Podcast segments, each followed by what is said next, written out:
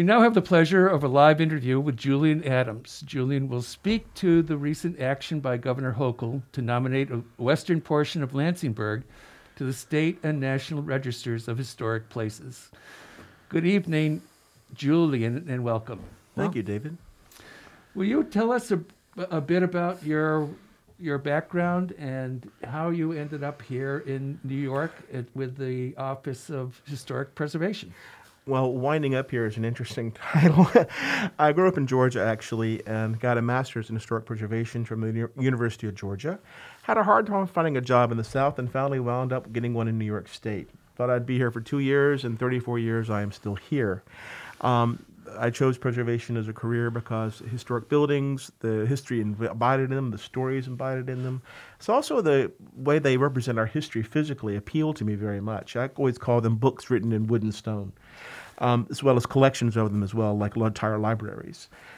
That's a beautiful image. What is your work with the New York State Parks and Historic Preservation, and what do they do for New York State? Well, I work for the New York State Historic Preservation Office, also known as the State Historic Preservation Office, or SHPO for short, for 33 years. I retired in October 2021.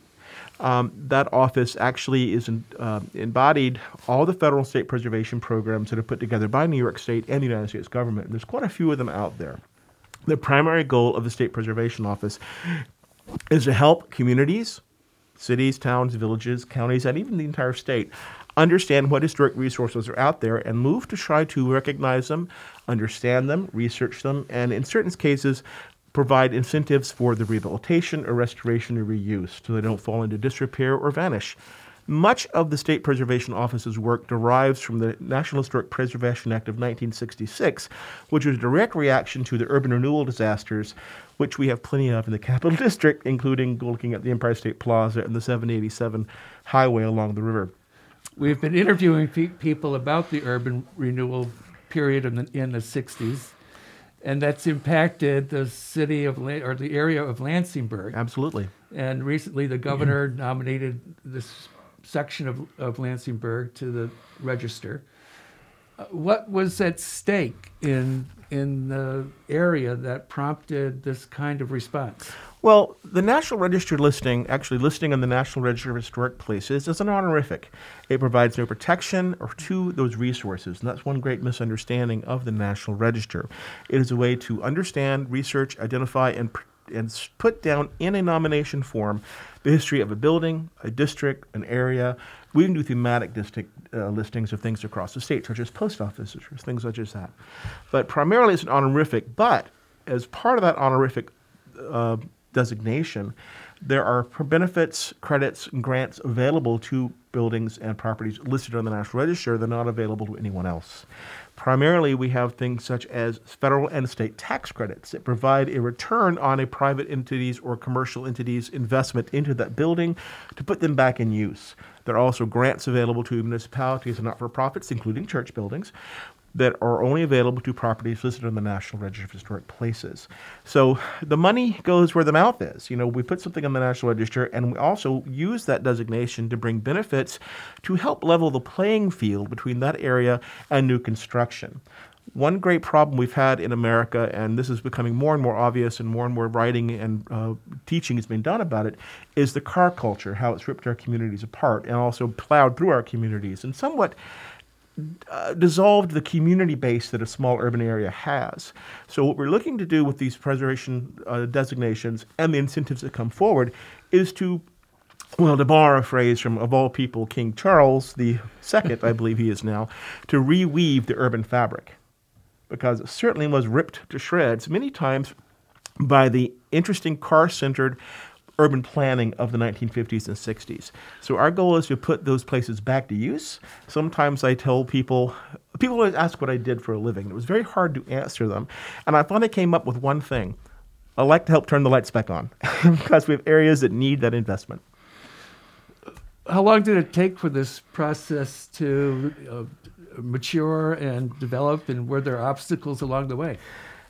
it took quite a few years. I think maybe within the last five years, uh, myself and a couple of staffers went around the Second Avenue area of Lansingburgh, which was always a historic commercial core there. That's where some of the earliest buildings in Lansingburgh are, to try to understand what kind of district would be possible there we were looking at properties that were primarily commercial in nature because the most beneficial uh, tax credits are for commercial rehabilitations.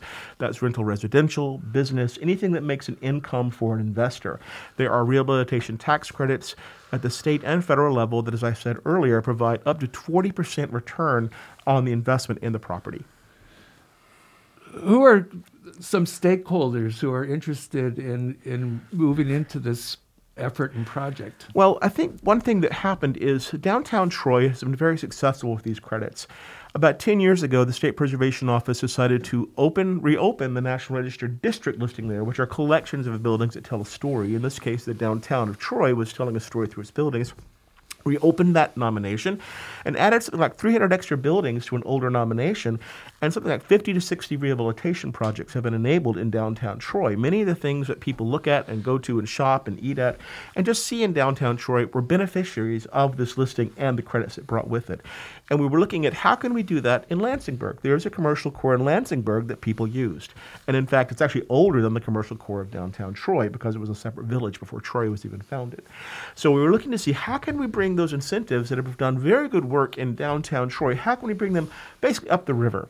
And the first place we were looking for was that commercial core that we could identify that had integrity of buildings and design, rich history, and make a difference in that area by putting that overlay on there. So about five years ago, we walked through the area, um, made some maps, and worked with the city. Of course, wheels of government can turn very slowly, but also they get where they need to go eventually. And the city hired a preservation consultant to do the work, to do the research, and prepare what we call the nomination to the National Register of that area. The place has to hold together historically, architecturally, and otherwise just physically as well. You can't make great leaps over areas, and you have to have a common story in the area. And that commercial area and the early Bez buildings, including residential buildings, associated were the story that was being told. So the whole goal is literally to bring incentives and hopefully more investment up into this part of Troy, which has had a long history of disinvestment. Are there opportunities for entrepreneurs to develop uh, businesses or for homeowners to acquire properties? Absolutely. The com- there are two credits for New York State. There's the commercial credit, commercial rehabilitation credit, which is for income producing buildings. Okay, so you'd have somebody setting up a shop, a restaurant, a, a rental property, a multi or single rental, whatever they need. There's also, lucky for New York State, a residential tax credit for homeowners that have buildings in the district that contribute to the district, which they tell part of the story. And that gives a 20% credit that can be taken every year if certain criteria are met. It's a way to enable people to fix up their homes, stay in their homes, add to the value of their homes, because as we know, a lot of American personal wealth is bound up in our houses and our residences. And we're trying to make sure that people who have buildings and want to stay where they are can invest in them and also add to their, uh, what do you want to call generational wealth in those buildings, as well as planting the flag that we are still here and that is a stable neighborhood.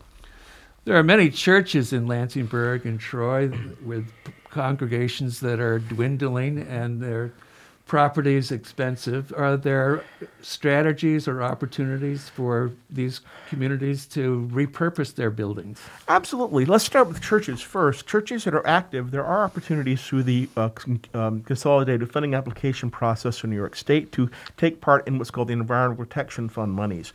Now, that is for repair, not for things that enable the practice of religion, but basically the building, keep the roof on, keep the windows tight, with things such as that. There's also um, other grants in New York State through the Sacred Sites program out of the New York City Landmarks Conservancy to help people with things such as how do you understand your HVAC, how do you, how do you understand your handicapped accessibility, anything that keeps the building in operation.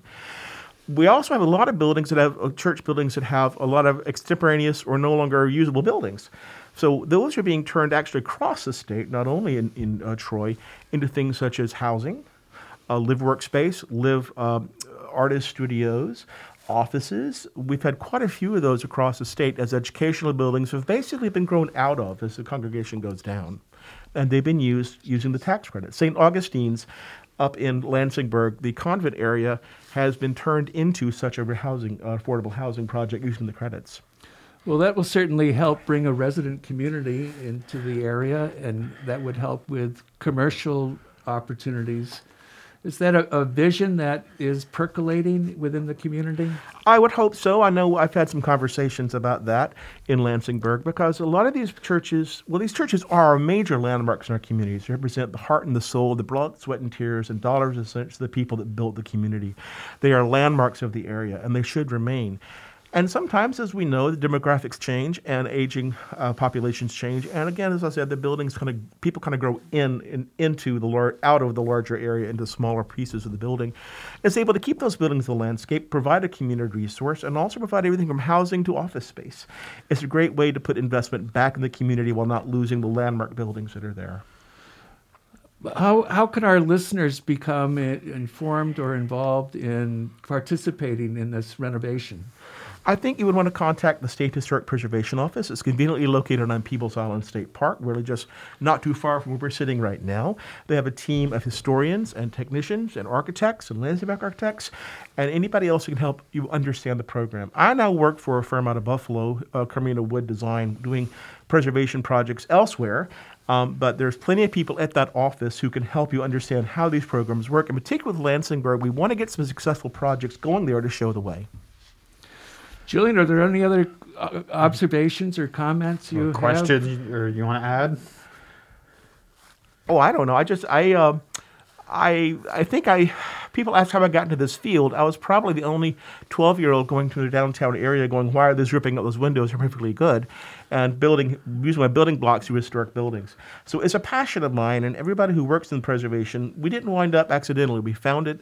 We found it and found our way into the program and into the field.